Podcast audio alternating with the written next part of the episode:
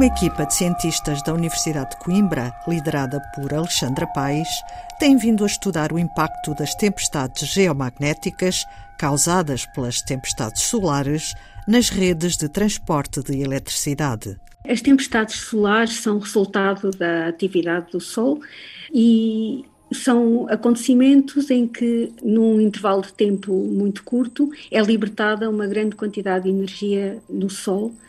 Essa energia é na forma de radiação eletromagnética, mas também de partículas, partículas eh, carregadas, protões e eletrões, eh, muito energéticos, a velocidades muito elevadas, e que são uh, emitidos, são injetados, injetados em todas as direções. Pode acontecer que algumas delas cheguem às proximidades da Terra. Portanto, é, essas são as tempestades solares. Depois, o que acontece a nível da Terra é que essas partículas vão interagir com o campo magnético da Terra e vão originar umas outras tempestades.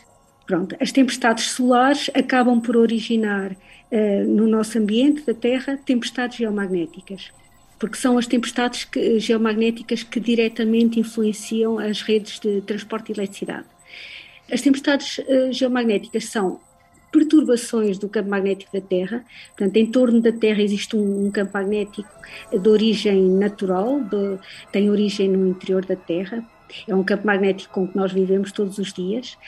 Uh, esse campo magnético uh, tem uma variação diurna suave, mas quando chegam as partículas carregadas provenientes do Sol, eh, esse campo magnético sofre perturbações importantes. E quando essas perturbações são mais intensas, falamos então nas tempestades geomagnéticas. As correntes elétricas geradas pelas tempestades geomagnéticas são diferentes da corrente elétrica que nos permite ter energia em nossa casa e podem ter consequências danosas. Com o projeto MAGIC, do inglês Geomagnetic Induced Currents, o primeiro do género em Portugal, os investigadores pretendem conhecer e medir o efeito dessas correntes no circuito de eletricidade da REN, redes energéticas nacionais que transportam a eletricidade. O projeto MAGIC é, um, é o projeto que estuda, a nível da, da rede nacional, os efeitos da, das tempestades geomagnéticas. Uh, este tipo de estudo já foi feito noutros, noutros países, são países de, de latitudes elevadas, países do norte da Europa, como a Suécia, como a Finlândia e o Canadá, por exemplo e o, os Estados Unidos, o norte do América do Norte, eh, porque é nesses países que o efeito é mais, é mais intenso. Eh, é mais intenso porque as as correntes elétricas que uh, estão na origem das perturbações do campo magnético estão mais próximas dessas, uh, desses países a latitudes elevadas. Aquilo que nós fizemos agora foi uh, utilizar a experiência adquirida a quando desses estudos e utilizá-la para fazer simulações, para estimar quais seriam as amplitudes das correntes induzidas na rede de transporte da REN, na rede elétrica, nacional, nós depois estendemos esse, essa primeira parte de simulação para passarmos a uma segunda etapa em que desenvolvemos um sensor para medir as GICs. Portanto, o projeto uh, o que faz então é utilizar a, a, informação que nós recolhemos acerca das tempestades geomagnéticas uh, e, e, em Coimbra nós estamos numa situação particularmente favorável porque temos um observatório magnético que é o único observatório no, no país onde registamos o sinal do campo magnético natural, do campo magnético da Terra. E conseguimos perfeitamente identificar os momentos de tempestades e quantificar eh, essas, a amplitude das tempestades. Portanto, conseguimos o sinal da tempestade geomagnética. Eh, depois, o que, o que temos de fazer também, o que tivemos de fazer, foi eh, construir um modelo de condutividade da Terra e depois um modelo do circuito elétrico da REN.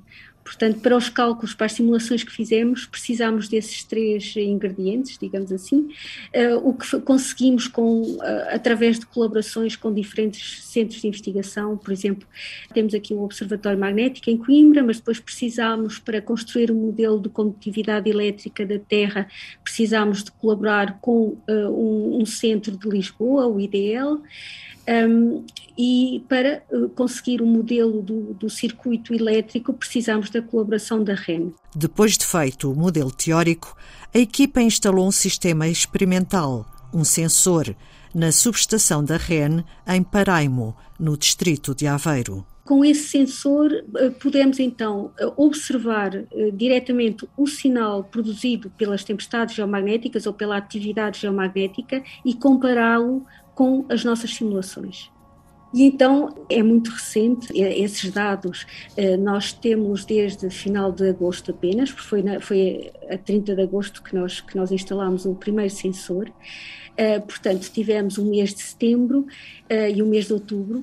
Este período é um período em que a atividade geomagnética costuma ser relativamente elevada, é por volta de setembro e por volta de março, de maneira que já houve alguns eventos relativamente importantes e que nós podemos observar na forma de correntes induzidas na estação de Paraimo. E aquilo que nos deixou uh, entusiasmados foi que o, o, sinal, a forma do sinal, a curva do sinal, é, é, muito próxima da curva do sinal que nós simulamos. Evidentemente, não, não é exatamente o mesmo sinal, até porque nós temos consciência que não estamos a medir apenas aquilo que simulamos. Portanto, uma coisa é aquilo que é simulado, o nosso modelo, o modelo teórico. Outro resultado é que... da observação, não é? pela observação, que, que, não, que não tem só por trás o efeito que nós estamos a simular.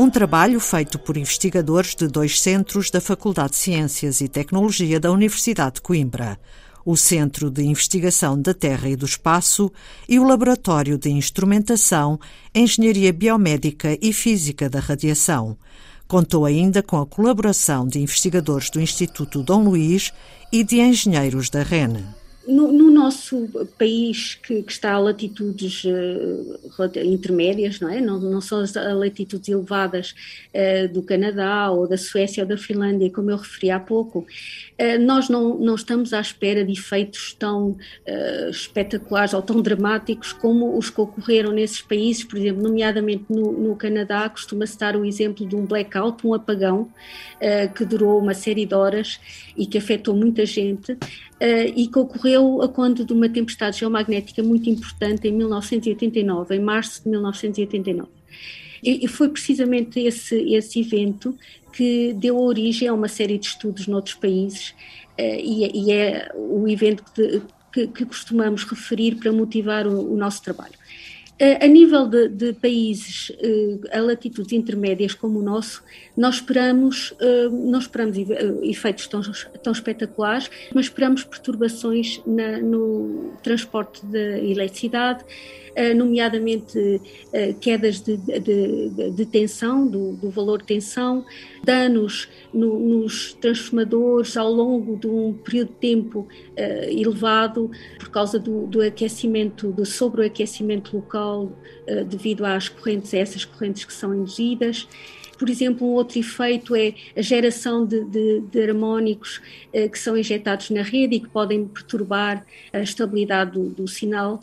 Portanto, há, há pequenas perturbações que, que, são esperadas e que nós só vamos conseguir perceber exatamente quando pudermos comparar o, o nosso sinal, o sinal das GICs, com outro tipo de sinais que a REN possa ter eh, de monitorização do, do, do, seu equipamento. Portanto, neste momento que nós estamos a, a, a fazer, em colaboração com a REN, é saber qual o tipo de informação que, que a REN tem disponível eh, resultante da monitorização do seu equipamento e que nos possa permitir, comparando com, com o sinal de gigas que nós medimos, perceber quando surgem gigas mais importantes, como é que se comporta o, o, equipamento da REN. E se houver perturbações no circuito elétrico causadas pelas tempestades geomagnéticas, como se poderá atuar para minimizar esses efeitos? Uh, as nossas simulações são úteis porque podem precisamente estudar diferentes opções a tomar, diferentes decisões a tomar, se nós identificarmos uma subestação da REN onde as perturbações sejam especialmente importantes. Portanto, uma, uma subestação, é, é, a subestação, tal como esta de Paraimo, são eh, locais onde a REN tem determinado tipo de equipamento, nomeadamente o que nós chamamos o, os transformadores, que é um equipamento muito importante porque permite a transferência da energia elétrica entre níveis diferentes de, de tensão a energia elétrica é transportada a uma tensão muito elevada e chega às nossas casas a uma tensão muito mais baixa. Uh, e, e, essas subestações são muito importantes para a transferência da energia entre tensões diferentes.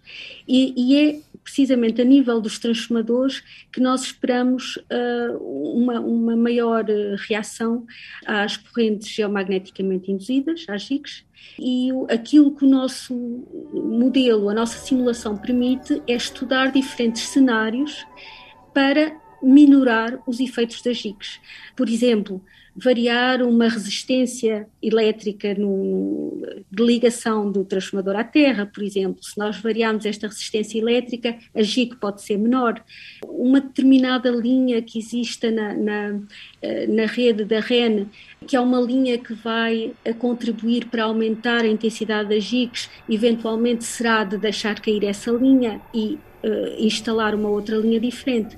Portanto, as simulações são importantes para isto, porque nós podemos estudar diferentes cenários antes de fazer qualquer alteração na, na, na rede da REN. Alexandra Pais e a equipa pretendem instalar mais sensores, como o de Paraimo, noutras subestações da REN.